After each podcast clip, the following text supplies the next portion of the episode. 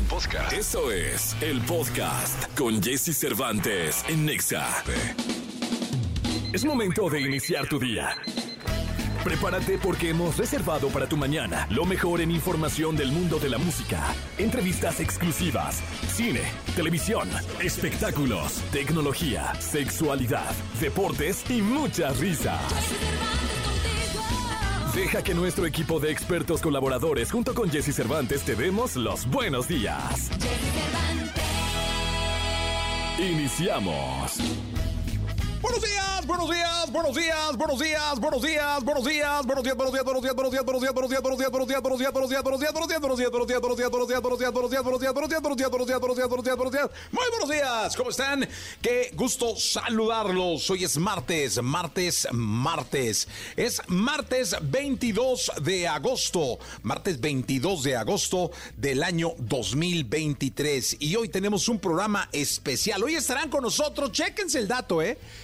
Hoy estará con nosotros Juanes y estará con nosotros Mike Towers. Nada más el programa de hoy con Juanes y el programa de hoy con Mike Towers. Así que ni qué decir, tenemos un programón el día de hoy.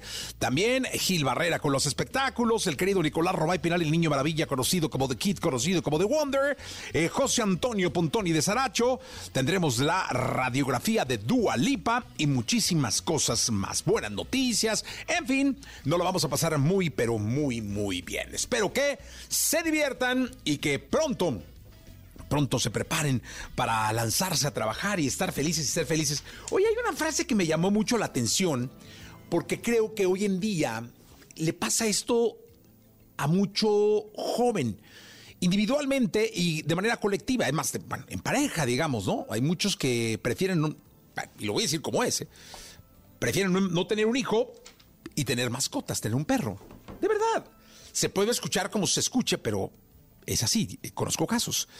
Y esta frase de Sigrid Onset, eh, eh, novelista noruega, dice, hay quien ama a los animales y a las flores porque es incapaz en todas sus formas de entenderse con las personas. ¿Y saben qué? Lo creo. Lo creo. Sí creo que hay alguien que ame a los animales y a las flores porque no se entiende con las personas. No digo que no trate con las personas, ¿eh? Porque una cosa es tener una relación con una persona y otra cosa es entenderla. ¿No? Una cosa es escucharla, una cosa es relacionarte, pero de ahí a que entiendas a las personas, mucha gente no quiere. Y sí, se relaciona y todo, pero realmente ama a sus animales, a sus plantas, a sus cosas, porque son de ella o de él. Y bueno, ¿qué razón tiene? Yo creo que lo importante es saber convivir, ¿no? Fíjate, convivir. Vivir. Vivir de una manera que te, permita salir adelante satisfactoriamente en todos los casos. Bueno, aquí arrancamos nuestro programa. Son las 6 de la mañana, 4 minutos. Es martes 22 de agosto. Tenemos un programón hoy, ¿eh? Aquí te dejo a David Guetta y Anne Mari. Buena rola, Baby Don't Harvey. Lo mejor de los deportes con Nicolás Romay. Nicolás Romay. Con Jesse Cervantes en Exa. Señoras, señores, Nicolás Romay Pinal, el niño maravilla, el hombre que más sabe de deportes y de televisión y de series en el mundo, señoras, señores. Un hombre crítico, crítico audaz, mordaz no, no. de la televisión mexicana. Aprovechando el privilegio de estar aquí, ¿no? Coquilillo, ¿ah? Sí, pues sí, hay que aprovechar. El vato va a reventarlos ahorita, ¿eh? No, pues espero que sí, que nos dé un buen comentario mañana o el jueves, ¿no? Sí, mañana, mañana. Pues, estar pendiente, ¿eh? Oye, eh, el, el, podcast de hoy es con Miguel Ángel Fox, el de contenido extra es para gran que productor, ¿eh? Sí, gran productor. Gran productor pero el de la próxima semana es con Carla Estrada. ¿Ah, sí? Sí, sí, sí. ¿Pero ya lo grabaste? No, lo grabo el... ¿Qué día rogaron? El lunes, ¿no? Lunes. El rogero ni sabe. Lunes, lunes, lunes, lunes. Oye, Jesús, hay jornada doble del fútbol mexicano. Ay, ¿eh? ay, ay. Hoy hay fútbol, ¿eh? Hoy, hay fútbol. Fútbol, señoras y señores. Una cancha que sí está bien en Guadalajara. Ay, la del Akron. En una cancha ah, ya que no sí sirve. No sé si se llama Akron, sí. Chivas contra Cholos el día de hoy en el estadio de Chivas. Eh, fíjate, hubo una pelea de box Sí. en la cancha de Chivas y después se jugó toda la fase final y no hubo ningún tipo de problema. No, ¿eh? Yo nada más te dejo el dato ahí, así, nada más. No hubo ningún tipo de problema. Bueno, pues Chivas sigue jugando en su cancha sin ningún problema. Hoy contra Cholos. Ok. Buen partido de, de fútbol. Mazatlán contra Puebla y Juárez contra Pumas. Vamos a ver si estos Pumas eh, Levanta, ¿no? despiertan un poquito más. Sí. Son eh, séptimos Pumas en la de tabla Mohamed. general. Y Chivas es líder, ¿eh? A pesar de que empató el último partido, Chivas tiene 10 puntos. Líder del torneo. Te queda poco, pero es líder del ¿Le torneo. quedamos como líder? ¿Por qué? Hablaremos el, el jueves. Tigres le puede, lo puede rebasar. Hablaremos el jueves. Tiene que ganarle la Chiva a Juárez. lo puede rebasar, ¿eh? Está, o sea, le si queda Juárez le gana a Chivas, lo rebasa. Juárez tiene 8 puntos. Le queda poco, lo puede rebasar. Después, mañana tenemos América contra Necaxa. Es- ah, no, no es buen juego. Fue el centenario de Necaxa ayer, ¿eh? Ah, Ayer cumplió 100 años el Necaxa. ¿Sabes lo que me dijo Manuel López San Martín? Que yo lo desmentí, le dije que no. Que tú habías movido tus hilos para traer el Atlas América al Estadio Azteca. No, hombre, ya quisiera yo. Sí. Le dije, no, no, no. Le dije, Yo, no. yo, yo sabía antes y te lo dije. Pero no fuiste al Azteca. No, no fui a Azteca. No, no, no. No, No, era cartelera doble. Imagínate el- el- el- lo, lo que yo me imaginé que iba a ser la salida de los azules con la. No, no, pero lo no, que lo, lo hicieron muy bien, ¿eh? Lo, ¿no? Lo hicieron- no, muy no, bien. sí, Esa me lo dijiste, lo dijiste, lo bien. aquí, pero por ese sainete dije, no, no. No, mejor no. Mejor no Pero sí, Manuel sugirió y dijo, oye, ¿y Jesús no habrá bueno, Jesse, no habrá tenido que ver para tener a su Atlas más cerca? Pues puede ser, ¿eh? O sea, era la lógica. Era la lógica. No, no iban a gastar en rentar un estadio. Pues no. Pero bueno. Pachuca contra Cruz Azul, mañana también. San Luis contra León. Buenos partidos. En la jornada Es doble de juego, fútbol ¿eh? San Luis León. Sí, y ¿El Pachuca. Atlas contra quién juega? Para mí, Pachuca Cruz Azul es el, el mejor. No juega en esta jornada doble. ¿No juega? No juega hasta el sábado contra Toluca. Ah, ¿Está castigado o qué? No, pero seguramente va contra Rayados que no está. Ah, que no está listo. Sí. Uf. Entonces lo, lo están posponiendo. Pero. Oye, consígueme boletos, ¿no? ¿Para cuándo? Atlas Toluca. Ah, pero hay que Pero, ver si el ¿y Jalisco ya está. juega? Pues sí, sí, hay que ver, ¿no? sí. hay Eso es. Hay 24 horas antes hay que estar pendientes de ver en dónde deciden jugarlo. Y ahí vemos, ¿no? Sí, totalmente Pues ahí reaccionamos. Sí. Te ríes porque es verdad. No, me río porque es verdad. Sí, sí, Yo sí. sé que el Jalisco todavía no está. Tú lo dijiste. Todavía no. o- Hoy, al día de ayer no estaba. Ayer te cité en Claro Sports por MBS Radio. ¿Ah, sí? Sí, dije, oye, Jesse dice que no está. ¿eh? ¿No está? Sí. Te lo, te lo digo. Sí, Es más, está. creo que para mañana, para tu programa, si no está, te puedo traer imágenes de la cancha. serio? Sí, señor. Sí, sí, No, sí. oye, sí. pero a ver, ya hablando en serio, sí sería increíble que no se jugara el. Pues es que, oye, un, un- Mira, ¿tú sabes lo- la inversión que significa para un estadio, para una gama como la del Jalisco, ponerla al 100 en una semana? Sí, sí, pero también si tú haces un concierto, Sí, pues no, tienes no, que ahí la mal. o sea, Tienes que aceptar mal. que se tiene que hacer eso. Por eso yo ponía el ejemplo del Estadio Chivas, en donde hicieron una pelea de box, pero pusieron todos los elementos para al día siguiente jugar un partido de fútbol. Sí, sí, sí. No, acá todo mal. Sí, la verdad es que sí. Y ojo, ¿eh? Hay una responsabilidad importante en la directiva de Atlas, sí, pero es un tema de clubes de clubes unidos de Guadalajara, De Jalisco. que son los de Jalisco, perdón, que son los dueños del estadio. Sí. Oye, y otra cosa, ya, ya hay multa, ¿eh? Sí, multa económica, pero Multa económica. también, a ver, Que no sí, es importante. Puede, puede ser 20 varos o una cosa No, lo que sea, pero nunca va a doler tanto como que le digan, oye, pierdes el partido por default. Ya. Eso sí hubiera dolido. Ah, bueno, ahí te aseguro que dejan de hacer conciertos y dejan de hacer todo. O los planean. O los planean, los ponen en diciembre, cuando no hay, cuando no hay Sí, torneo. también, totalmente. Nicolás, eh, gracias. ¿Qué en la segunda? Platicamos en la segunda, Jesús.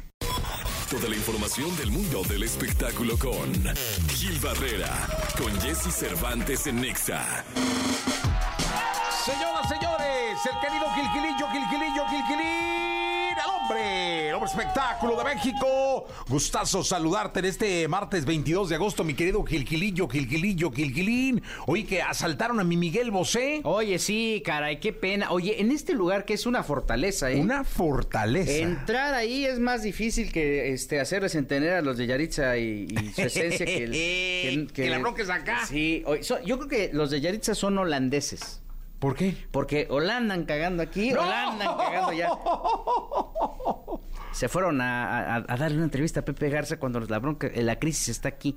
Sí. Ah, qué burradas. Pero bueno, pues mira. Ay, que con, quien. Su, con su pan se lo coman, dicen.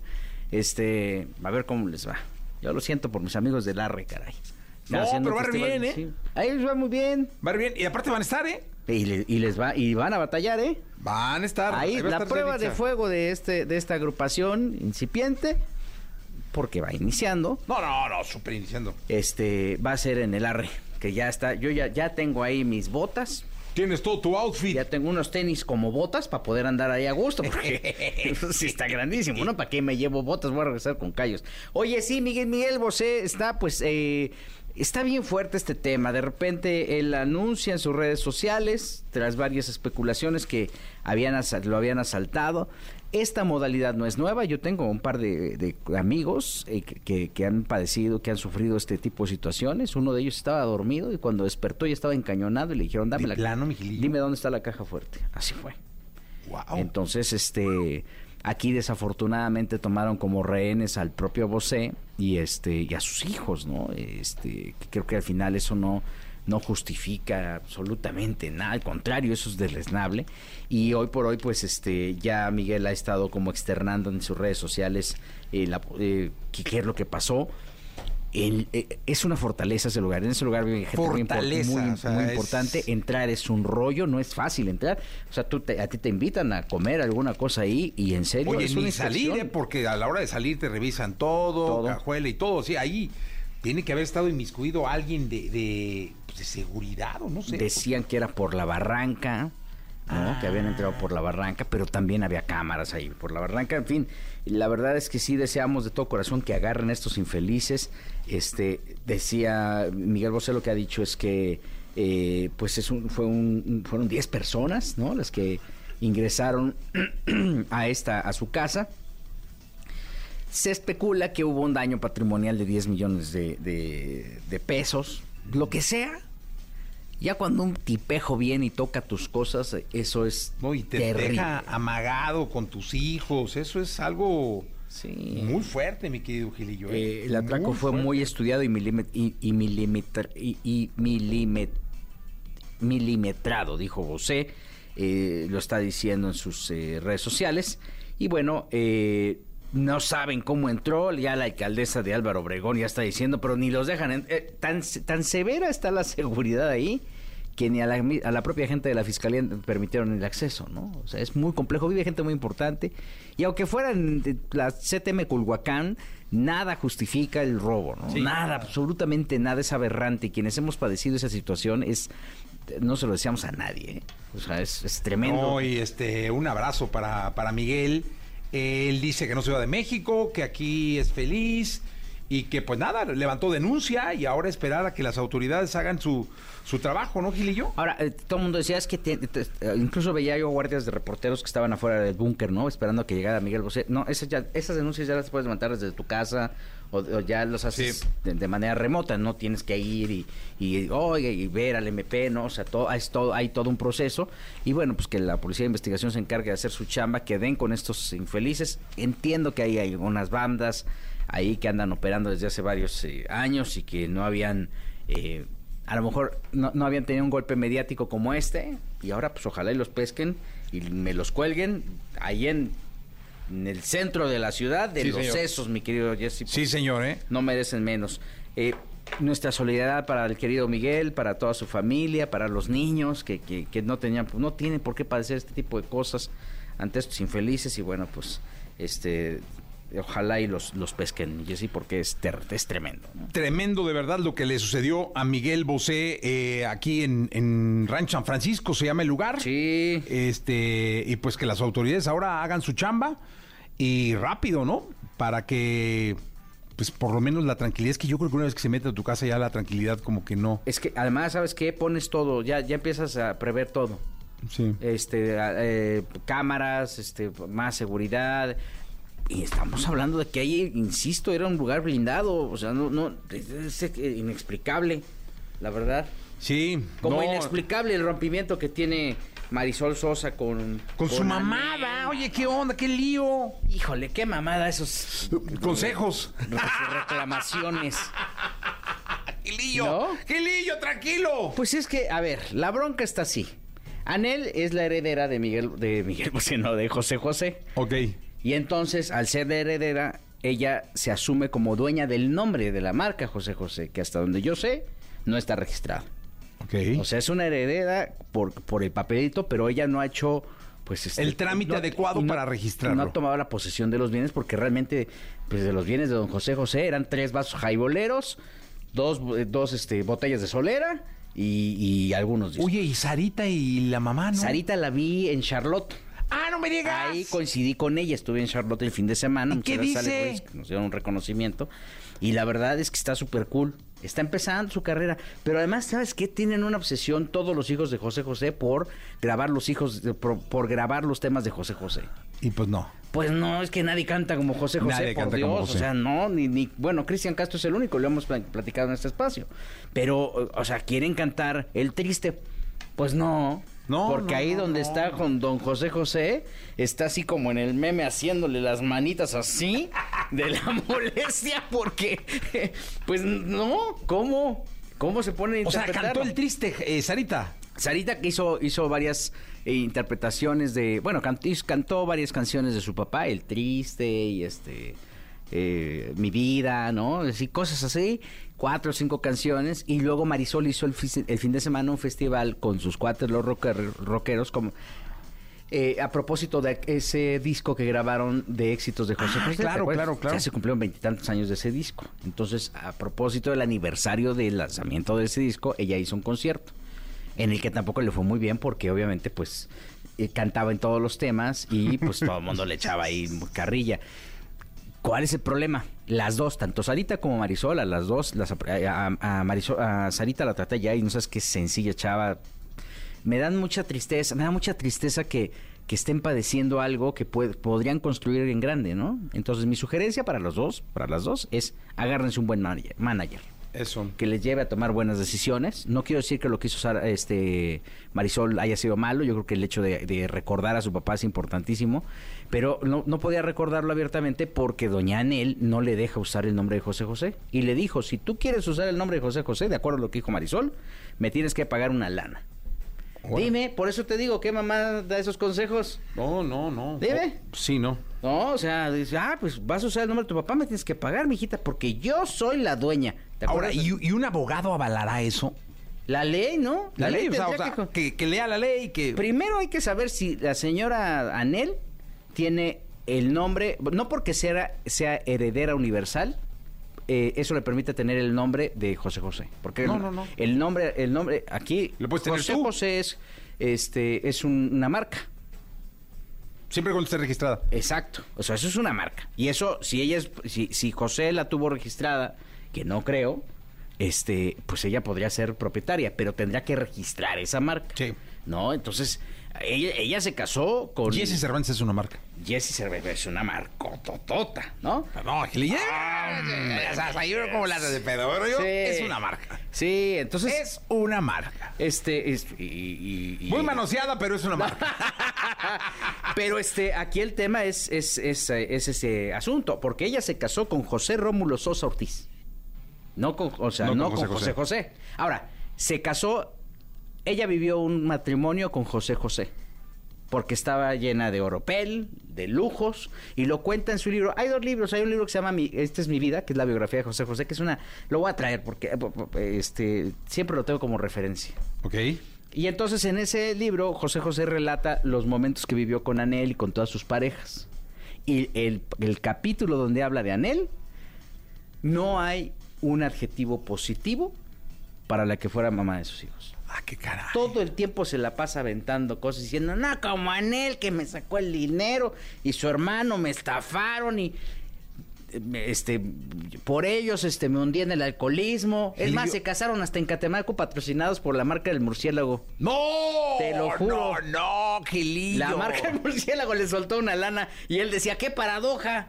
Bueno, decía, qué paradoja, ¿no? Decía, alguna cosa así. Y entonces, este, así fue. Y él culpa a Anel. Y en el libro de Anel, Anel Se culpa a ella. No, la- no es cierto. Fue la eterna enamorada de José y, y decía, yo todavía, este, a- eh, con el rompimiento avanzado, ya con mi, ya en mi etapa de madurez, ya, ya adulta, muy adulta, todavía recordaba a José José, con, a, a José con sus canciones y nos dábamos unos besos apasionados y unas cosas así que dices, ay, Anel, ¿Será cierto? candente. Pero este, aquí el tema es que, en síntesis, en este momento, ninguno de los hijos puede usar el nombre de Anel porque Anel está pidiendo. José José. de- perdón, el nombre de José José. En síntesis, ninguno de los hijos de Anel puede usar el nombre de José José porque Anel está pidiéndoles billetito por adelantado para poder hacer uso de la marca porque ella dice que es la heredera universal. Hasta el momento nadie ha mostrado un papel. A lo mejor puede haber, ¿no? En, en- en- Sí, claro. ¿no? Puede haber en los juzgados ahí diciendo es mi heredera universal, ¿no? Pero, este, pero pues es la mamá. Tienen que cuidar el patrimonio de don José, es una Sí, estrella, ya no hay, ya no va a haber otro como él. Seguramente No. Gilillo, gracias. Mi Jessy, Nos muy vemos buenos en la a segunda, vamos a ir a un corte comercial, regresamos de inmediato. Estamos en XFM, la estación naranja, cuando estemos de regreso, señoras, señores. Porque la vida junto a ellos es más entretenida. Sus cuidados, sus secretos, sus cualidades y todo lo que nos interesa saber de nuestras mascotas lo tenemos con Dominique Peralta en Jesse Cervantes en Exa.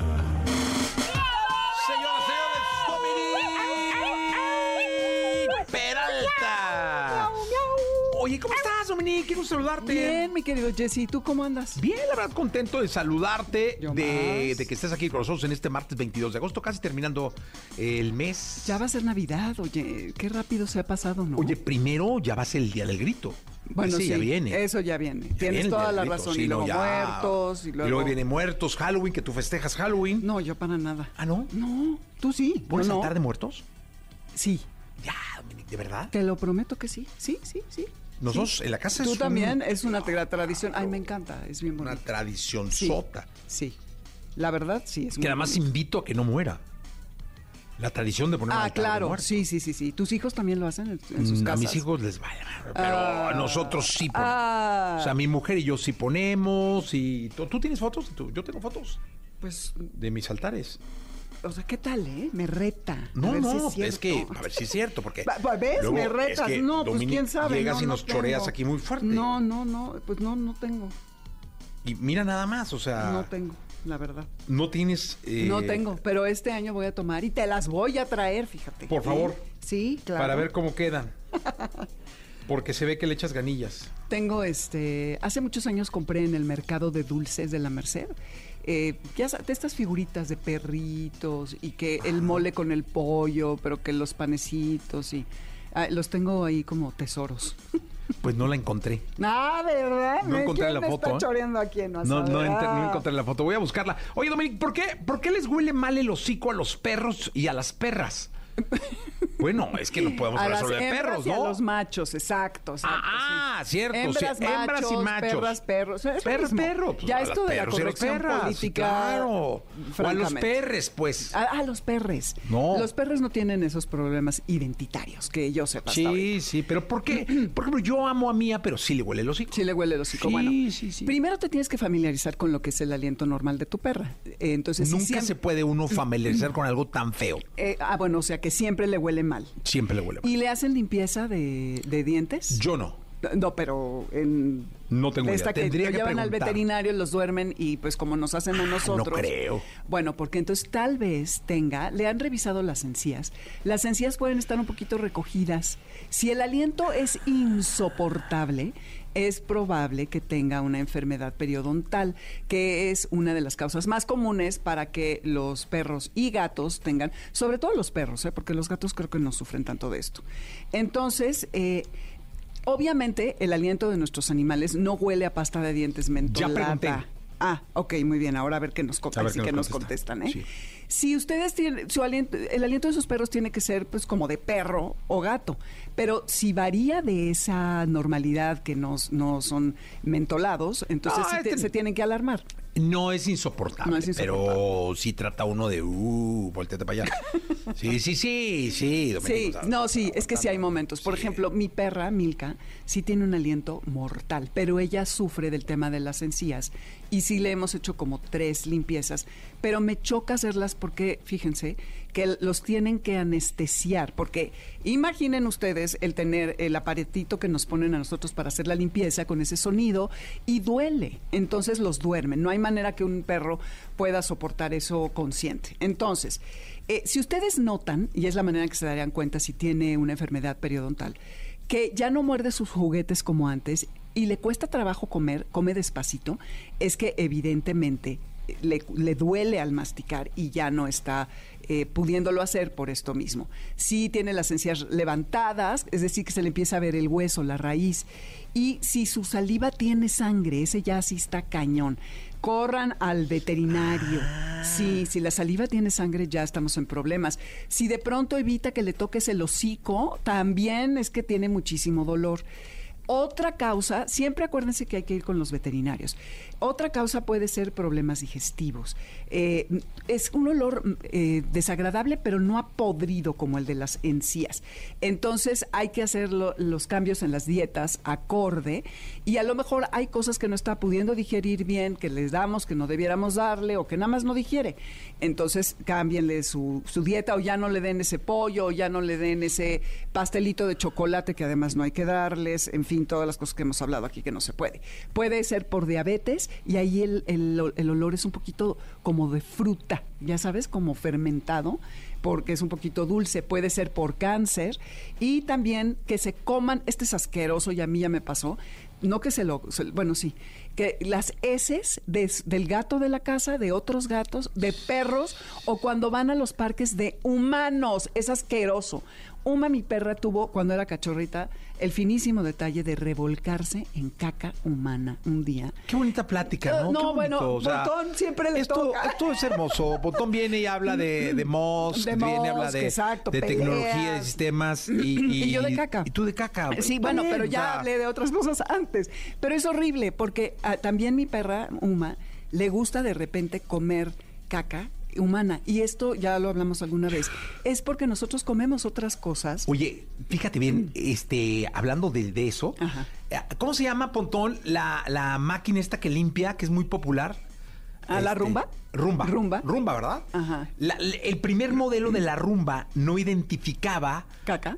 las heces de los, de los perros. Entonces, si la ponías a limpiar, agarraba Oh. y pasaba y se y embarraba todo de- del, del- porque no tenía un identificador. Ajá, no, ahora me dicen que ya hay rumbas que ya no manches, o sea, identifican eh, texturas de los pisos, dónde barren, dónde trapean, incluso pueden llegar a recoger las heces de los perros. ¿A sí, claro, poco? Pero en claro, otro viaje, claro. Ahora, obviamente. te En cuesta una lana, o sea, Sí, lógicamente obvio. entre más funciones tenga, más te cuesta. E- Esta que te estoy diciendo, que recoge todo, debe andar sobre los, ¿qué? 50 mil pesos. Sácale. 60 por ahí. Pero recoge todo. Oye, puede Incluso ser. a tu marido, o sea, a mi si no lo marido, si quieres, no lo quiere. A la y basura, te me vas. Como tenía una Sí, señora sí. que decía: los señores como la basura, que salgan lo primero de la Temprano, casa. temprano. Fuera, temprano, Temprano. exacto.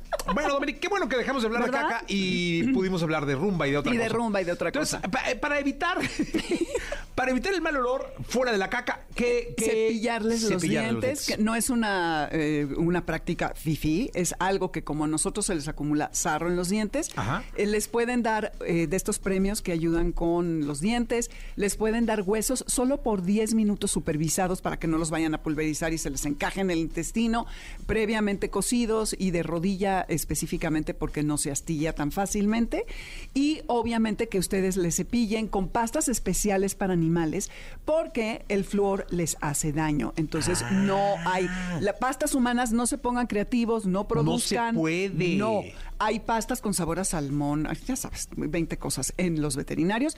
Pueden usar un cepillo de bebé de niños chiquitos o hay también unos cepillitos que son largos con la parte de ¿No las hay cerdas. enjuague bucal? No, creo que no. No hay enjuague No hay bucal. enjuague bucal. No. Ok. Pero muy importante. eh, la ¿Hilo, de. ¿Hilo dental? Hilo dental no, pero Tampoco. supongo que podría ser una buena idea. Consulten a su veterinario y sí supervisen. ¿Dentro de los veterinarios hay dentistas? No, pero ¿O sí. ellos saben todo? Ellos saben todo, se especializan y hay muchas Do- especialidades. ¿Cómo te especializaste tanto en los perros? Pues como en el programa que llevo cinco años haciendo he aprendido muchísimo. O sea, Muchísimo. ahí pero a través del estudias. estudio ¿De qué sabes más, de astrología o de perros? de astrología. Ay, bendito Dios, diga dónde me conteste que de perro. Dios de mi vida, o sea. Oh, Dominique. Oye, oye, Jessy. Dominique, dije, uf, ahorita mismo, no, hombre, no. Bueno, entonces hay que ir con el. Vas a ver, los perritos nos Hay necesitan. Y los gatos también, aunque Sí. no los quieras. No, no, yo no, sí, no los quiero. Vámonos. La tecnología, tecnología, sus avances, gadgets, lo más novedoso. José Antonio Pontón en Jesse Cervantes en Nexa. Perdóname, mi amor. Qué cosa, qué gritos tan apapachadores. Un hombre hermoso. Qué bonito. Chiquito precioso, En voz de una fémina. Sí, de, bien, se agradece. Que fluctúa entre los 20 y Con los eso em- 25. Empiezas muy bien el día, muy No, bien. hombre, muy chiquito bien. precioso, qué bonito que te digan así. siempre, Ay, Pontón, siempre, mira nada siempre más. suma, todo suma, amigos. Sí, a mí me dirían viejito precioso. Oye, Pero bueno, Pontón, di- ¿cómo estás? Dime si esta que es, es chiquita preciosa o qué. Hola, a ver.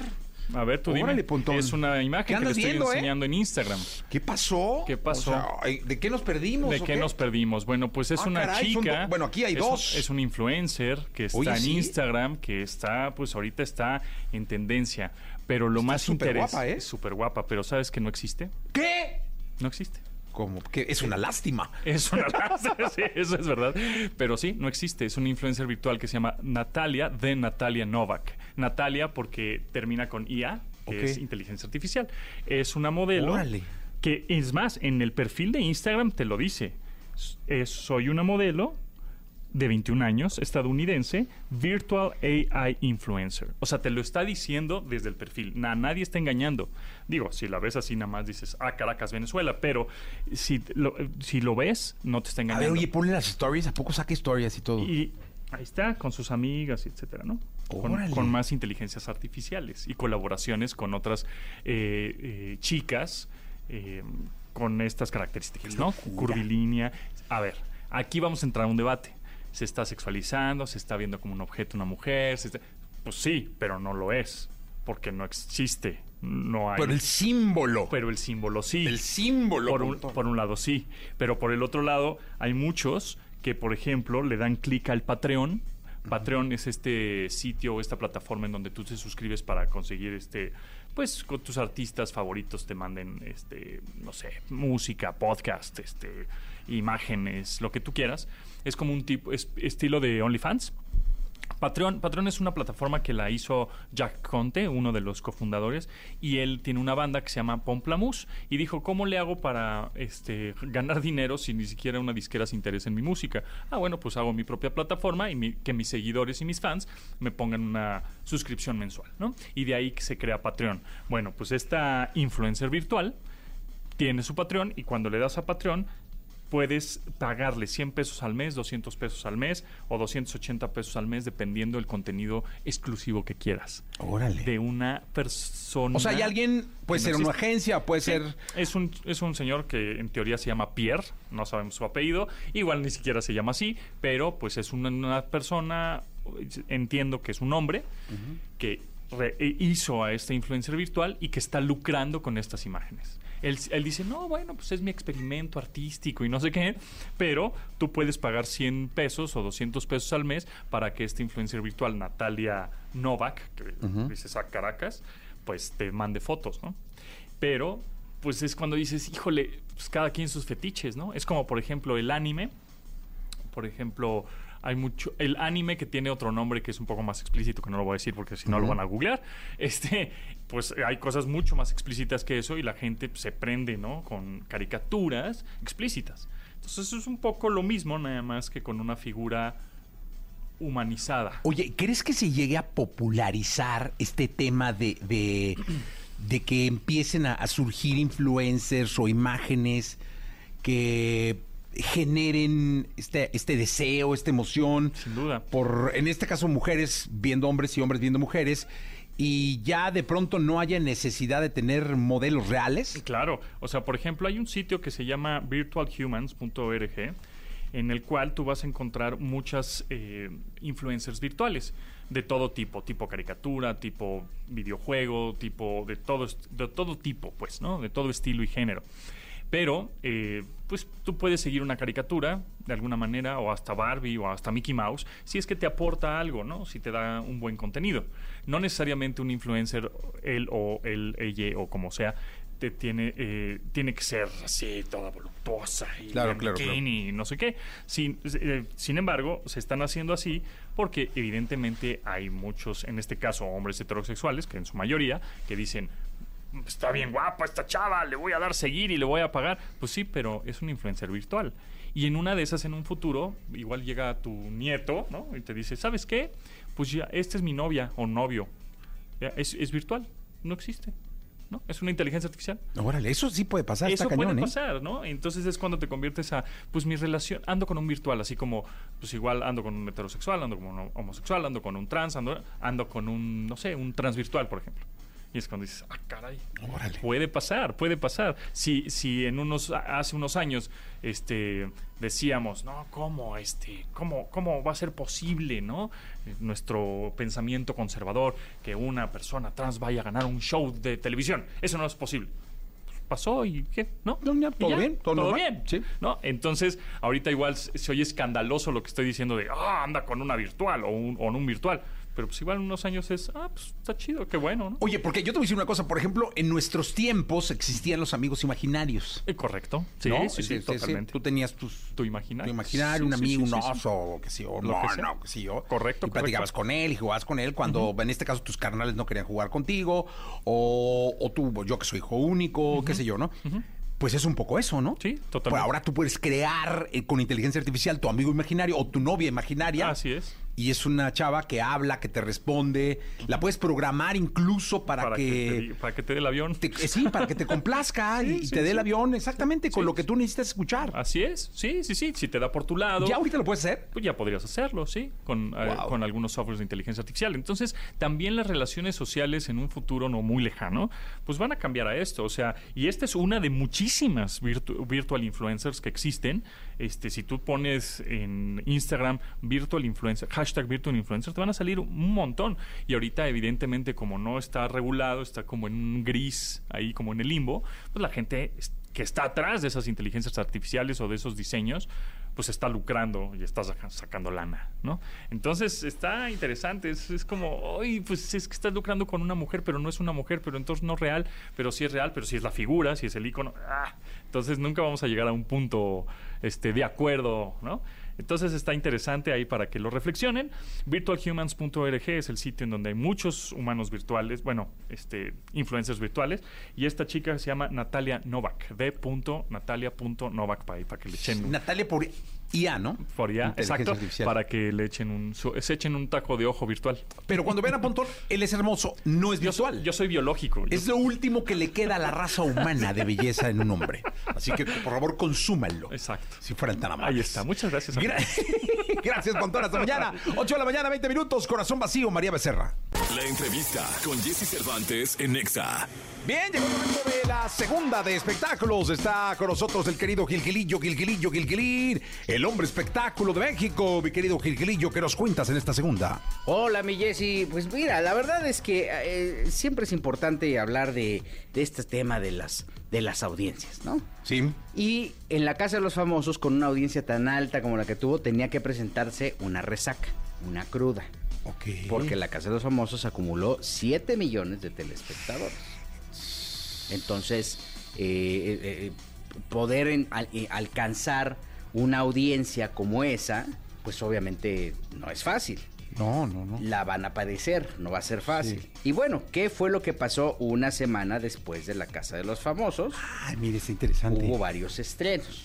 ¿No? Sí. Se presentó primero este un programa que habla sobre la vida de, Nacasia y Nacaranda, ¿Mm? ¿no? Eh, es un spin-off, ¿no? Ajá. Estaba buscando la palabra correcta porque dije, no la vaya a regar. Y ahí, pues obviamente, lo que se acumuló fue un millón quinientos mil, con picos de un millón ochocientos mil. Ok.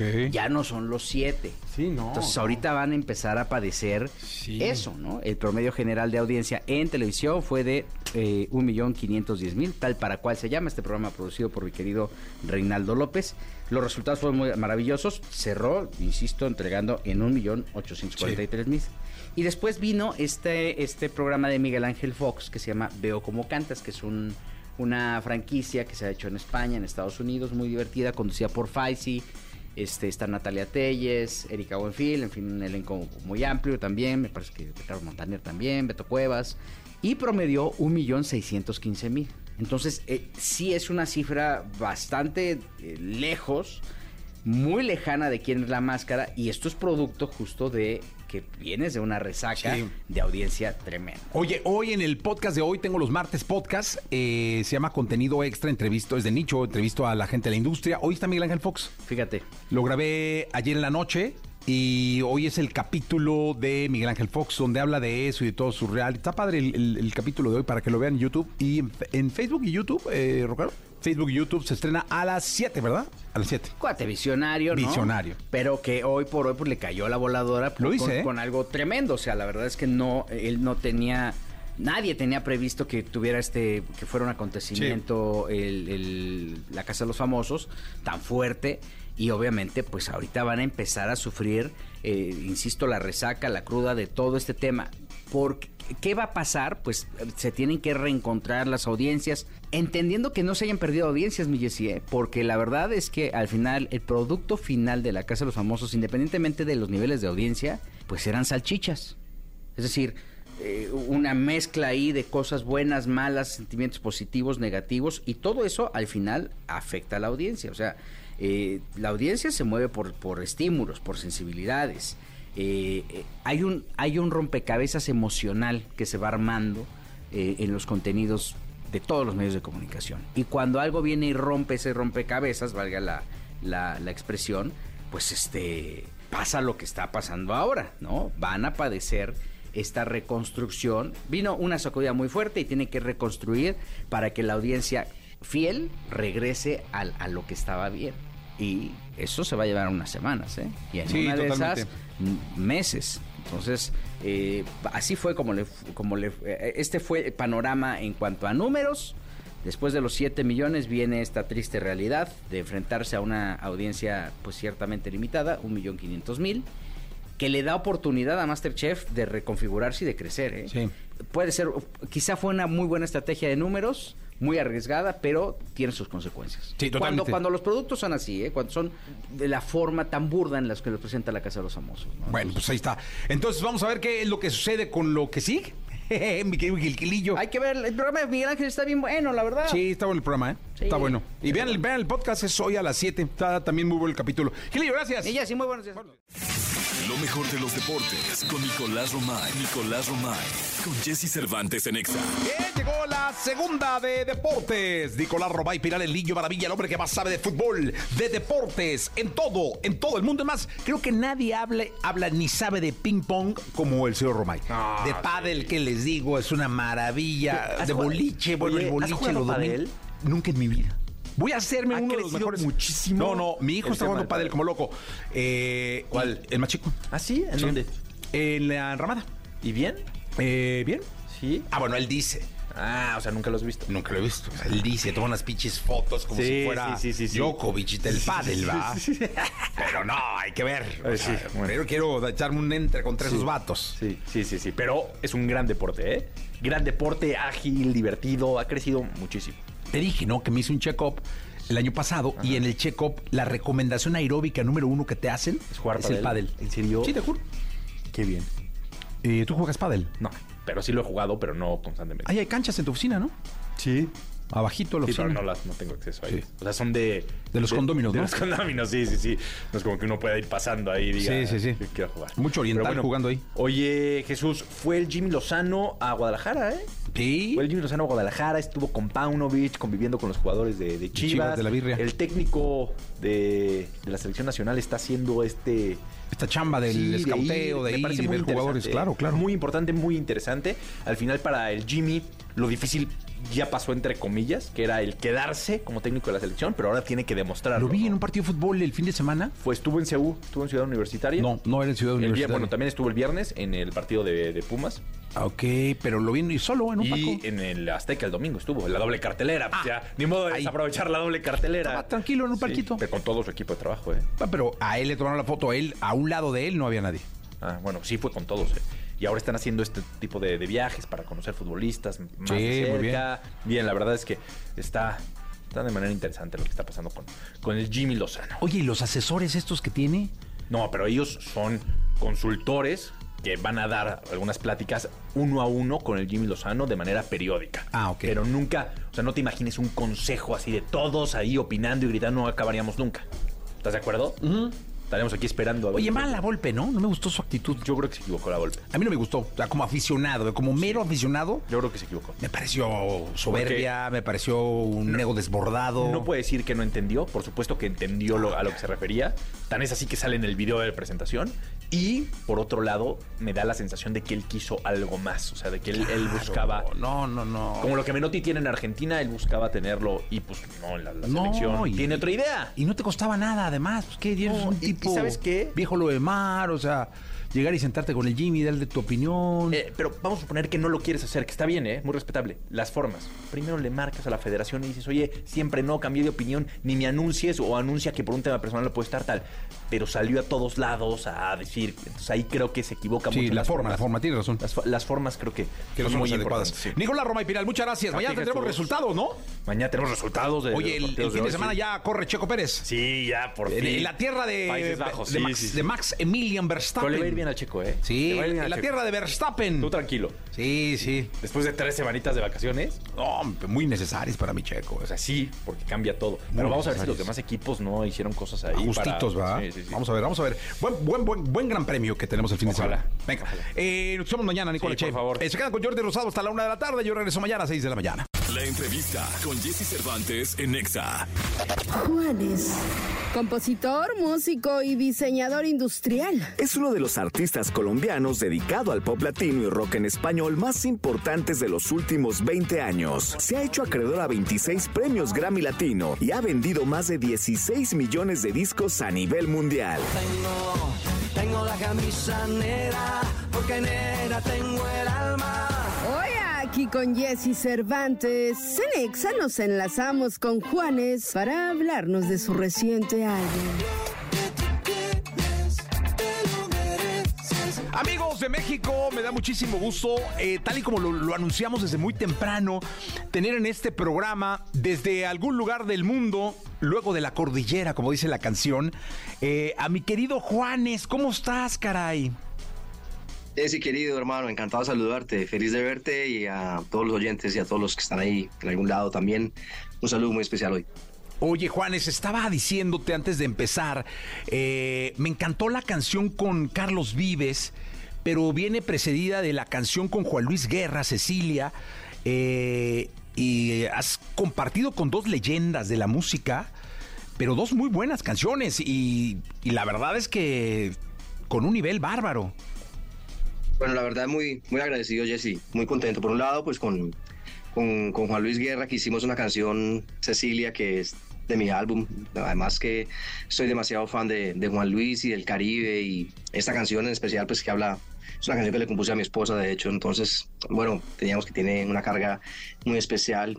Por otro lado, haber grabado con Carlos Vives era también parte de uno de esos sueños que tenía ahí en la lista, que hace muchos años venía pues como con ese deseo y que finalmente se dio esta canción de Carlos Huerta, es una canción que es creo que de los años 70, pero que Carlos supo hacer de esta manera tan, tan cool, ¿no? O sea, es un funk, rock, vallenato.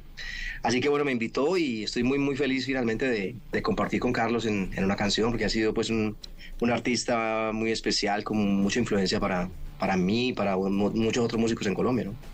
Oye, Juanes, es impensable eh, traer a tu mente a, Juanes, escuchar su música, estos, eh, estas decenas de, de, éxitos que nos has dado, con los que hemos crecido, pero no imaginarte en un escenario. Te he visto en los escenarios y te he visto pleno, contento, satisfecho, eh, muy feliz. Sí, la verdad, Jessy, que ha sido un proceso, ¿no? Yo creo que todos estos años en, en la música y en, en, los escenarios, pues me han enseñado muchas cosas, ¿no? Y creo que finalmente puedo en, encontrar un, un, lugar en donde yo me siento realmente muy cómodo, hermano, muy cómodo con mi guitarra, muy cómodo con mi canto y muy cómodo con el público también, ¿no? Eh, así que hoy más que nunca disfruto los shows, los hemos llevado a un nivel increíble, también con la banda con la que trabajo por muchos años. Creo que tenemos un show armado muy potente y que nos ha dado resultados maravillosos en, muchos lugares. Entonces, bueno, creo que ya como que finalmente disfrutando de ese momento, ¿no? Que es, que es a lo que vine a esta vida, yo creo. Oye, y, y, hoy que la música exige tanto por la inmediatez que nos dicta todo el entorno digital, eh, cómo va ese acoplamiento de Juanes. Es decir, eh, tuviste la fortuna de haber empezado cuando se grababa de otra forma, eh, cuando se promovía de otra forma. eh, y hoy todo es inmediato, todo rápido, todo pasa en un segundo con un clic. ¿cómo, ¿Cómo va ese, esa adaptación? Jesse, mira, me ha tocado, me han tocado todos los formatos de, no sé, desde el cassette, el, el de 45 revoluciones, después el, el, vinilo, el CD, el, el streaming, todo. Realmente todo me ha tocado. He estado ahí viendo pasar en- enfrente de mis ojos. Y yo creo que mm, llego a la conclusión de que aunque puede haber mucha inmediatez por la tecnología y por el mismo, la manera de consumir la música, las canciones que se quedan son las canciones que tienen alma, las canciones que conectan con la gente. Y yo creo que de eso más bien me, me aferro, ¿no? Y obviamente, claro, claro, aprendo a entenderlo. Tengo tres hijos adolescentes que todo el día están escuchando eh, reggaetón y hip hop y, todos estos géneros pues que están de moda. Entonces, pues lo, lo- lo aprendo, pero yo sigo eh, pensando en las canciones, pensando en la guitarra, en la armonía, en las letras, en cómo conectar y en cómo poder hacer canciones que realmente hablen de desde lo más profundo de, de lo humano y, de, y de lo honesto, ¿no? De, la- de los sentimientos.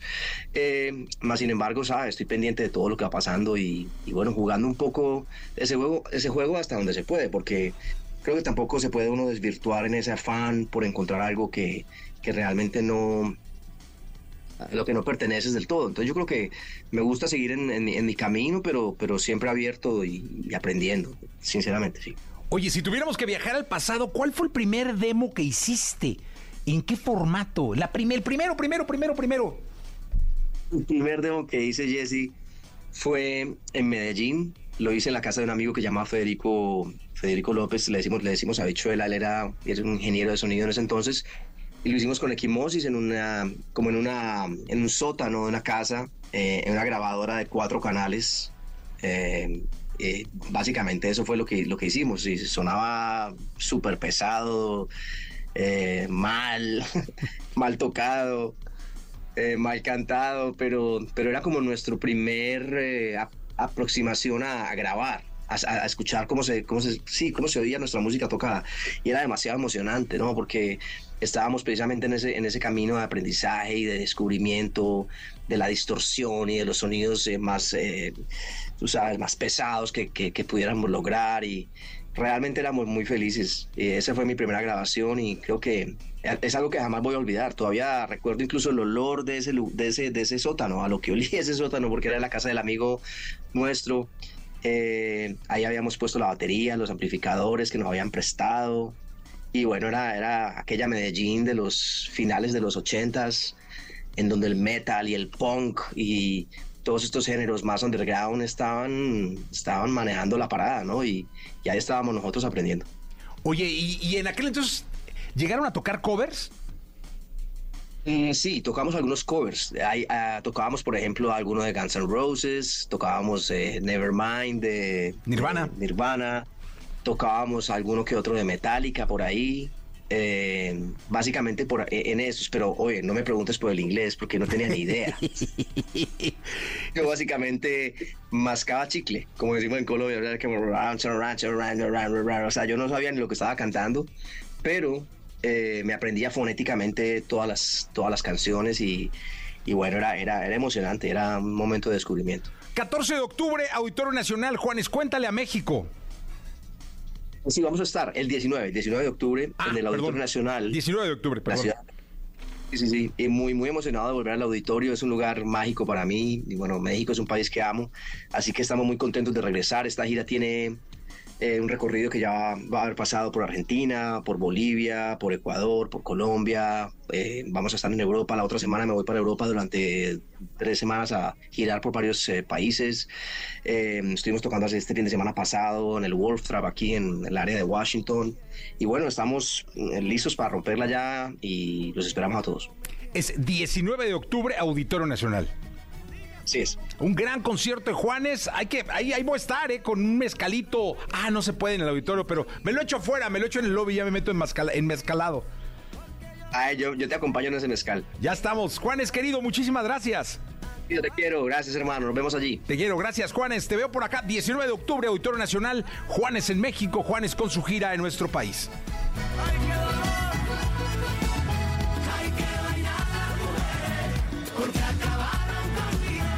Hay que bailar La entrevista con Jesse Cervantes en Nexa. Mike Towers, rapero y cantante nominado cuatro veces a los premios Latin Grammy. Se ha convertido en uno de los mejores letristas de Puerto Rico, fusionando la narración callejera y los grandes estilos pop en una carrera repleta de himnos que encabezan las listas de éxitos. Ese bandido que le hizo, aquí con Jesse Cervantes, Cenex, en esta cabina recibimos a Mike Towers.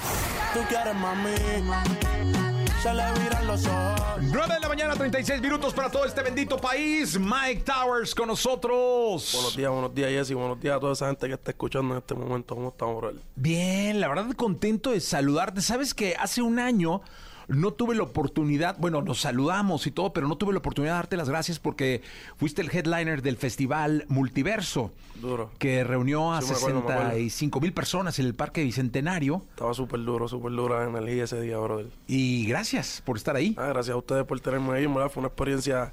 Siempre que canto acá en México, como que me quedo con la adrenalina de querer volver a que sea más grande cada vez. Oye, ese día yo sabía que era muy grande que estuviera Mike Towers con nosotros, pero cuando te cantó toda la gente dije, Dios de mi vida, ¿qué está pasando?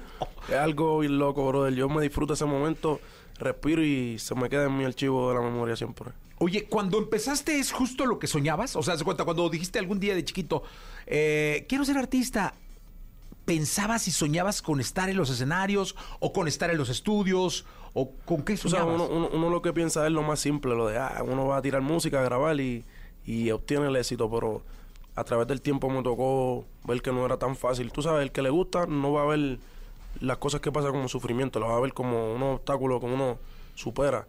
Y así, así lo, lo empecé a ver, pero no era tan fácil como pensaba. Eso sí, siempre quise llegar lejos, ahora no sabía ni cuándo me tocaba ni cuán lejos iba a llegar. So, me disfruto el camino, en verdad.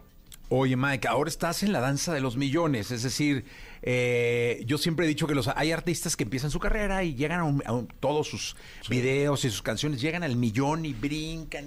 ¡Ay, ya tengo un millón! y luego ya llegan a los 10 millones. ¡Ah, ya tengo 10 millones, ¿no? Sí. Y luego ya llegan a los 50 millones. ¡Ah, tengo... Tú ya estás en la danza de los 100 millones, hermano.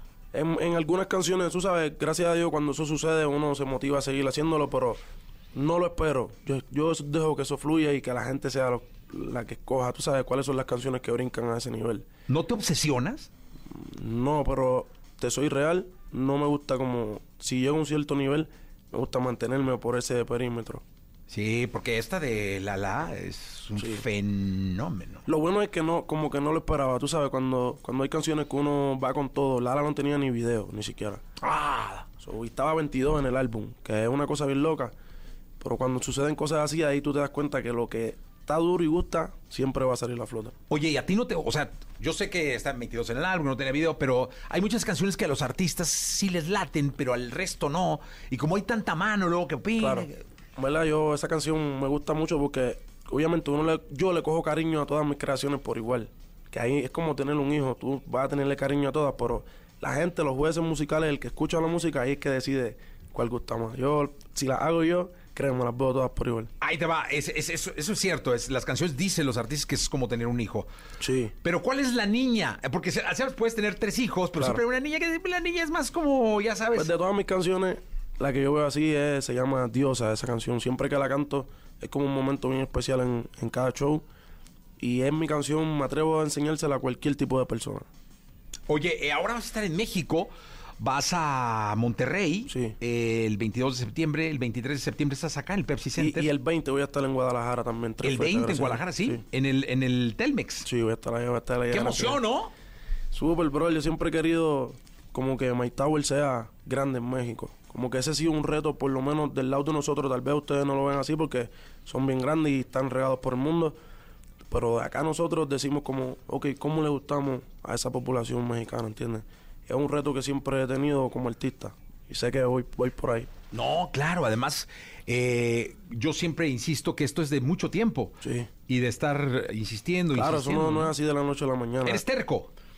soy, en algunas cosas sí lo soy y trato de lidiar con eso, pero es que cuando siento que tengo una idea o sé que es la salida que es, la puerta que es, hasta que no la abra, créeme, no me salgo de ahí. Pues qué bueno, porque creo que es una, una de las partes más importantes de una carrera artística. No soltar y no soltar y no soltar, ¿no? Yo digo que ese fue mi, mi- la clave de, mi éxito ha sido esa, porque yo te estoy hablando aquí, tal vez me ven como un nuevo talento, pero mi primera canción yo la tiré en el 2013, ya estamos en el 2023. Diez ¿no? años. 10 años que me han hecho como, como hacer una maestría en esto. ¿Cuál fue la primerita? Mi primera canción fue solamente un freestyle, un simple. Yo empecé, siendo como rapero y se llamaba Transformer Freestyle. Lo mío fue como llamar la atención de los de la calle, impactar así. Y cuando ya pensaban que eso era lo que yo podía hacer, le empecé a sacar música más global. y Pero ya me sentía más seguro en el estudio. Tú sabes, no, no es tan fácil hacer una canción comercial y decir, ah, déjame ver cómo me aceptan. No. Yo tuve mis horas en el estudio desarrollando mi, mi sonido y gracias a Dios se dio. Oye, eh, yo digo que hay dos lugares sagrados para, para las estrellas de la música. Para hace un ratito estaba Juanes acá. Eh, eh, el estudio es una de ellas. El estudio y la tarima. En la tarima, exactamente. Son los dos lugares que por lo menos yo me siento como, como en paz y me, me desconecto. Es algo inexplicable. Yo me desconecto totalmente de lo que esté pasando. No, no hay manera, tú sabes, no tienes ni tu teléfono, no puedes fallar en la música. Y se te hace fácil porque eso es lo que tú eres, ¿entiendes? No, la gente se, se explica "Ah, cómo se- no se te olvidan las canciones. Hay una práctica detrás, hay un trabajo hecho, pero cuando llega esa, esa hora cero, hay que, hay que verdad, demostrar. Oye, Mike, eh, está Mike Towers con nosotros para quien vaya sintonizando el radio. Eh, dime una cosa. Hay, hay- hay a quien le gusta estar en el estudio, que es un lugar íntimo, es como un templo, eh, como un, no, no sé, una, una capilla, una cosa así para los Así artistas. mismo es. Pero hay a quien le gusta tener peregrinaciones, es decir, estar ahí 15, 20 y todo, mo, hermano, y- hacer como todo una... Y hay quien le gusta estar, pues, dos o tres y que opine muy poca gente. ¿Tú cómo eres? Yo soy 4x4, Jesse, yo estoy todo terreno. Yo me gusta, si me preguntan a mí cuál es mi favorito, me gusta ir con mi productor, tú sabes, en baja para concentrarme, pero hay momentos que hace falta esa vibra, que la música va como que con ese estilo de, ok, déjame ver cómo la gente reacciona, vamos a hacer algo más, más festejoso. Y hay que variar la vibra, pero si tú me preguntas a mí, yo prefiero ir solo al estudio, ¿verdad? Eso yo lo Sí. veo como mismo dijiste, como un ritual, un templo. Es que sabes que además eh, hay mucho que, que generar ahí, hay mucho compromiso. Súper. Eh, Recuerda, uno, uno tiene que estar centrado en lo que es. Si, si el que vaya a estar ahí, tiene que estar aportando. Mucha gente piensa que es como un, un jangueo y, y de momento tú pones algo que viste en las redes, alguien puso algo, te desconcentra, tú sabes, y uno tiene que saber cómo explicarle a los que están en el cuarto como que, hey, estamos, esto es serio. Oye, es como si en el escenario tuvieras a 20, ¿no? Arriba de la tarima, güey, amigos tuyos. ahí hay, hay, una- hay, hay fiestas y hay, hay lugares que, por ejemplo, si es para el barrio, si es algo así, que, que es más, más barrial, más para la cultura así callejera, eso no se puede perder. Pero cuando algo profesional, una tarima, un evento, unos premios, algo así, el profesionalismo tiene que estar ahí. ¿Qué te pone nervioso? Pues cuando, cuando, cuando me voy a, a cantar en lugares nuevos que nunca, tú sabes que nunca he ido y no sé cuál va a ser la reacción. Eso um, me pone un poco nervioso. Oye, y e- esa es una de las preguntas que les hago mucho a los artistas. Eh, ¿Te preocupa mucho la gente que puede estar distraída?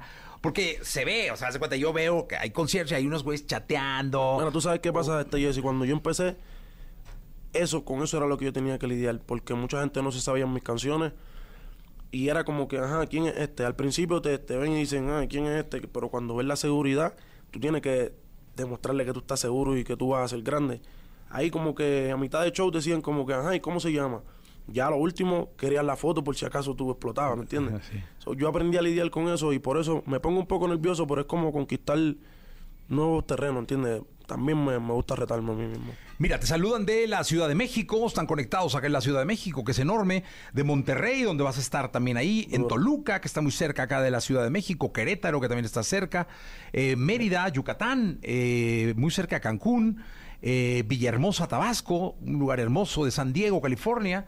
Está San Diego y Tijuana pegadito, de Puebla, también aquí una ciudad histórica muy Puebla, bonita. Puebla, hay dos o tres que he escuchado, hay algunos que no he escuchado. so, hay un montón de gente que, que me apoya aquí en México, a todos de corazón.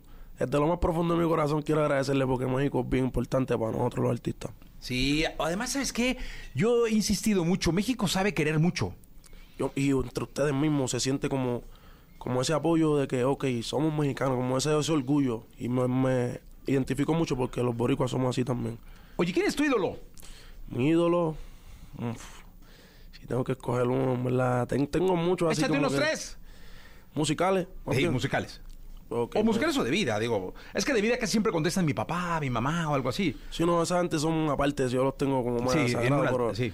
a nivel de ídolo así que yo siempre he visto como ejemplo a seguir, musicalmente tengo que mencionar a Jay-Z, a Biggie Small y Drake, ese triángulo siempre me gusta, pero si nos vamos así como lo deportivo, me gusta mucho Michael Jordan, sigo mucho lo que es este, un ejemplo, Kobe Bryant, LeBron James, gente así que la ética de trabajo de, de los otros, de Mayweather, boxeadores así, ahora mismo, ejemplo, un Canelo Álvarez que, que ponen eh, como disciplina, de eso yo me inspiro mucho. Es como los cantantes quieren ser artistas y los artistas quisieran ser cantantes. Tú sabes, lo, lo, disculpa, los cantantes quisieran ser atletas y los atletas pues quieren Quisieran ser, cantantes, cantantes, sí, como que claro. es algo que somos como primos. Oye, pero te mencionaste muchos importantes. O sea, Kobe Bryant. Como me gusta mañana, hubiera, mañana hubiera cumplido 65 años Kobe Bryant. 6'5". 65 años hubiera cumplido Kobe Bryant. Si, si, si 43 años, 40, perdón, Sí, es que mis 43, matemáticas son muy malas. claro, espérate, Kobe se veía muy 43, nuevo. sí. ¿Hubiera cumplido 43? Sí, sí, ¿verdad? Ah, es que ya le sacó la mira a ti la calculadora, por eso me ganaste y ella. Ah, en verdad, es como Esto la mentalidad, la mentalidad que ellos ponen en el juego y la ética de trabajo, como que se me pega eso siempre que veo a alguien trabajando fuerte. Oye, porque parece fácil y luego cuando son artistas como tú, que ya son unas estrellas, eh, la gente los ve en la cima y dice, ah, es que No es tan fácil, sí. tan fácil. No, es una Hay que mantenerse también porque, un ejemplo, uno puede llegar, pero si no mantiene lo que estoy diciendo, la ética de trabajo, el nivel, si no lo mantiene ese estatus, de nada vale haber llegado. Oye, ¿cómo le hace Mike Towers para mantener la, la, la- la humildad, para mantener a la persona con los pies en la tierra, como decimos acá en México? Yo siempre tengo en mente que esto es un sub y baja, eh, brother. Y, y no me gusta celebrar mucho cuando ganamos y tampoco me pongo la cojo personal cuando, tú sabes, cuando no nos sale cuando como queremos, porque no perdemos, hasta perdiendo estamos ganando. Fíjate, eso es bien importante, ¿eh? Porque no sabes si es el, el gran triunfo de tu vida. Seguramente Claro. vendrán más, ni Sí, la yo lo trato, más yo lo veo todo, es como cuando veo las tarimas, lo veo como un día más en la oficina y trato de no ponerme nervioso. Así con eso, no me pongo nervioso. Es como eso yo lo he estudiado de mucha gente que, que han estado en el momento, ¿sabes? En la posición de demostrar a mayor escala. Me explico, los, los atletas, como te estoy diciendo, yo, me, yo rebusco cómo ellos operan cuando les toca hacerlo y trato de aplicarlo en lo mío. Oye, dime una cosa, eh, ¿cómo es un show de Mike Towers? Platícale a la gente de Guadalajara que nos está escuchando, la gente de, de aquí, de la gran Ciudad de México y de Monterrey. Pues un show de Mike Tower es... La energía siempre está en alta, bro, desde principio a fin. Y es como navegar por diferentes sentimientos, dif- diferentes emociones, porque gracias a Dios que me dio ese don de como que puedo hacer una música comercial, pop, como que está Lala ahora mismo, que está global, gracias a Dios, pero también puedo como que llevar ese sentimiento callejero, esa activadera que a la gente le gusta en vivo. Es una cosa que, en verdad, si, si tiene el, el break de, por lo menos acá en Ciudad de México, el 23 está invitado y así para que vayas para allá. No, seguramente 23 de septiembre acá Sí. en el Pepsi Center. Eh, oye, Mike, y estamos casi terminando el año. Estamos a septiembre, octubre, noviembre, cuatro meses. de cuatro meses. año. ¿Cómo pinta el fin del año? Pues, brother, hay que terminar el año duro. Este año ha sido, yo siempre quería el 2023, como que sabía, me daba buena espina de que iba a ser exitoso. Y tú sabes, eso es lo que la gente quiere. Ahora mismo estamos en una era que a la gente le gusta consumir música. Y aquí estamos para hacerlo, siempre estamos trabajando para ello. Y más que voy a estar visitando un montón de países que nunca he ido en vivo. So, voy a disfrutar esta, esta última jornada así, el cierre de año. Oye, ¿te da tiempo de conocer algo? Pues en estos tiempos, pues yo me gusta estar siempre desde temprano, empecé a hacer ejercicio, estoy levantándome más temprano y ya estoy como más energético, me gusta estar en la calle, no puedo estar, no puedo estar detenido, Jesse, bro. Tengo que estar viendo, a ver, me gusta ver las diferentes vibras donde quiera que voy, los restaurantes, ver qué es lo que hay en la ciudad, ¿verdad? Eso es bien importante. Eh, última pregunta. ¿Con qué artista no vivo, es decir, que ya hubiera muerto, te hubiera gustado hacer un featuring? Um, o Bob Marley o Michael Jackson. Tú sabes, n- ni siquiera un featuring, haberlos conocido y tener ese, como ese momento en el estudio, un par de consejos, un par de tips Y si, si grabábamos, mejor, pero por lo menos cuando nos hubiésemos sentado a ver. ¿Michael? Michael y Bob. Y boom, uf. Pues duro. Durísimos. Impresionante. Fíjate que a Michael Jackson lo contestan mucho, ¿eh? Es que fue como más que un artista. Fue algo que se quedó. Se mantu- Hoy día no está y estamos hablando de él, ¿entiendes? Claro. Mike Towers, muchas gracias por estar acá. Un placer, Jesse, y a todos los oyentes, gracias por el apoyo. El John King, estamos aquí en México. Gracias de verdad por estar acá. Vamos a dejar seis pases dobles de regalo para tu concierto el- del 23 de septiembre acá. Bueno, nos vemos allá, nos vemos allá, mi gente, los quiero. Listo. Gracias, Mike Towers, por estar con nosotros. Continuamos. Full Harmony.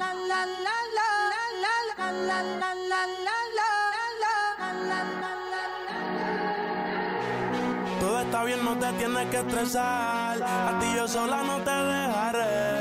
Me enchulé la primera vez que la vi. Me enamoré cuando con ella bailé. Desde hace rato se quería pegar. Puso la espalda contra la pared. Y si yo bajo, sabes que le haré. Tú quieres mami. Se le viran los ojos. La miro y se relambe. Esa cintura suelta. Baby, si yo te cojo, te subo a la altura. Tú dime y te recojo. Ella a manejar me dejó. Siempre se va a sentir cuando un lugar llegue yo. Yo estaba coronando desde que era menor. Por foto se ve bien, pero de frente mejor. Se dio un par de copas de más. Del vino tinto me pidió pausa cuando iba por el quinto. Le di una vuelta por el barrio con la quinco. Ellos cuando me ven de frente quedan trinco. Sola la hace, sola la paga. Donde otra la que te se apaga. Está llamando mi atención porque quiere que le haga. Tú quieres mami. Se le viran los ojos. La miro y se relambe. El pinta labios rojo.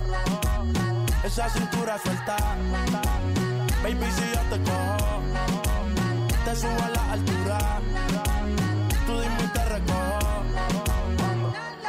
Cuando algo está para ti es inevitable, bebé, tus ganas son notables. Vamos a hacerlo como si no hubiese ni televisor ni cable. Esa mirada es la culpable, no están mirando, vámonos. Me dijo no lo pienses mucho y dámelo. Por su cara se ve que se lo saboreó. Los vecinos mirando y el balcón abrió. A mí me encanta cuando pone cara mala. Me rellena los peines de bala y hasta de la corta en la sala. Estaba enfocado en yo tú Carmelo y tú mí. Cuando yo bajo, siempre me pide. Yo nunca paro. Y a ella le gusta él. La tengo loca con él. Sola se toca cuando mirándola